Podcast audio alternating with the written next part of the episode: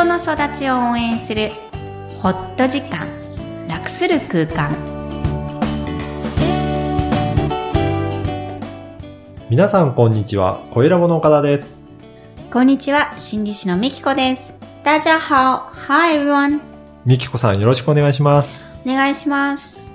以前も、うん。あの、匂いの話をしましたけど、うん。今回も感覚に訴える音とか匂いということなんですが、形とかも、はい、はいい、ろいろありますけど、あの、自分をリセットするのうんにそういったことはいいんですかね、そうなんです。えっと、感覚ってうん、最近喋ってないなと思ったからあげてみたかったんですけど、はい。皆さんどの感覚が優位ですかね？うんうんうん。私完全に嗅覚。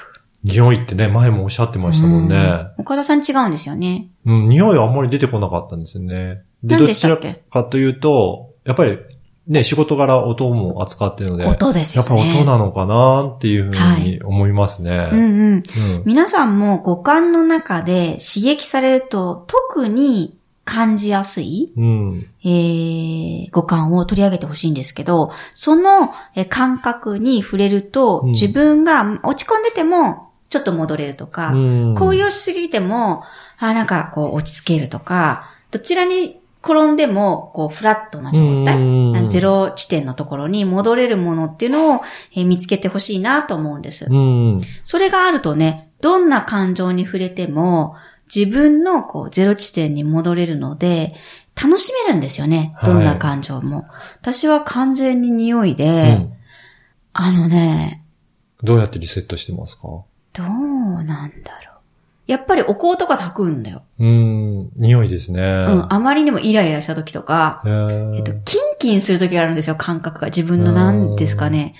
イライラとは違うんですけど、鋭敏になりすぎる時があって、それをこう和らげるために好きな匂いっていうのがあります。ムスクだったりするんですけど。うん。でも、あの、過去の記憶の匂いっていうのに触れると、はい。逆に感情が大きく触れて、わーって涙が出てくるので、一回ね、なんか日本の建物なのに、はい。小さい時にアメリカにいた時の匂いがしちゃって、うん。ブワーって記憶が出てきちゃったこともありますそうなんでね。やっぱり匂いです感情がいろいろ変わるんですね。そうです。もう上がったりもするし、うんうんフラットにもなったりとか。そうです、そうでへす。ー岡田さんはどんな音を聞くと嬉しいですか？音楽を聴くと、もしかしたらフラットになるのかもしれない。落ち着くときにうん。好きな曲とかを聴いて、落ち着かせるっていうのもあるかもしれないですね。で、普段仕事中に聞くの？聞かないです、全く。あの、集中できないので。できないの？はい。え、じゃあね、焦ってきたりすると下げようとかはないんですか？ないですね。あの、あと、家帰って落ち着かせるときは、え映画というか海外ドラマを見たりとかするときは、実はよくあって、へそれそれで落ち着かせるっていうのもありますけど、映像のような、お音のような。音のような。うん。あ、でも映像だよね。それはね。うーん。で、も、本当に落ち着くときは音楽かなーっていう気もしますけどね。うー。うんん。皆さんもどの五感を刺激したらいいか、ちょっと自分に聞いてみてください。はい。では本日のメインテーマですが、今回は子育てミニ講座ということで、うん。ミラーリングというテーマなんですが、これはどういったテーマでしょうか？最近よく言われてるし、知っている方も多いかもしれないんですが、はい。このミラーリング、ミラーリングだけで私、こう、ポッドキャストでも言ってこなかったなと思って今日は取り上げたいと思います。はい。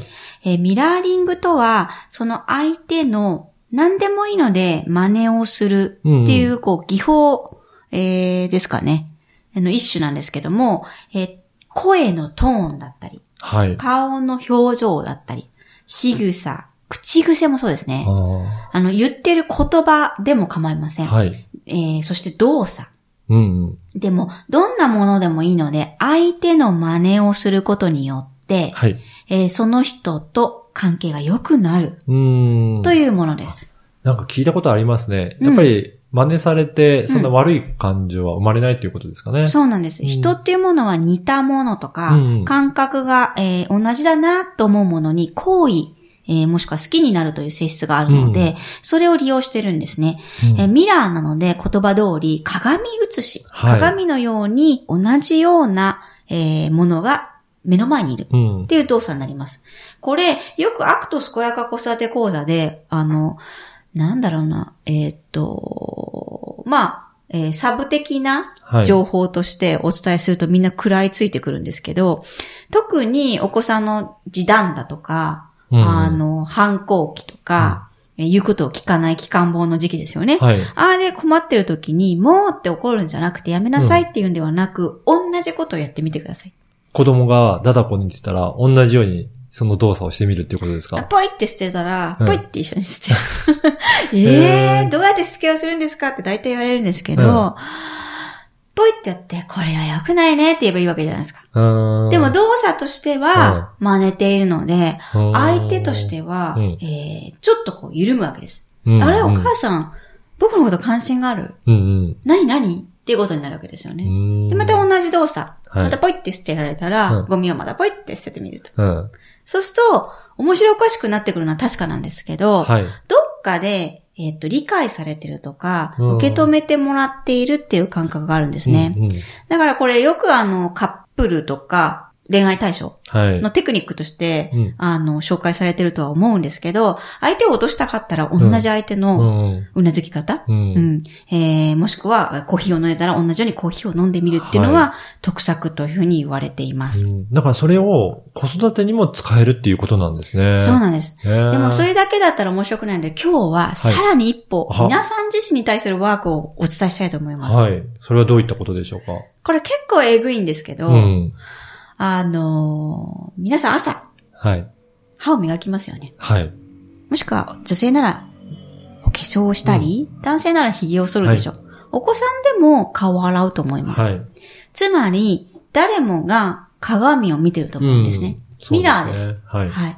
その映ったミラーのうん自分に対して、仕上がった顔に対して、今日いけてるね。うん今日かっこいいじゃん。今日かわいいじゃんって言ってから出かけましょもうすぐできちゃいますね、それう。は。そうなんです。できればですね、こう手鏡こうんう自分の持つやつに対して、鏡よ鏡よじゃないですけど、はい出てきた自分に対して、ああ、おはようって言ってから始めてほしいんですけど、対話をしてほしいんです。をそしたら自分の顔ですから当たり前なんですけど、黒目を頑張って見てください。うんうん。それが相手、鏡さんの自分なのうんで、えー同じように好きだよ、好きだよって答えてくれてるはずです。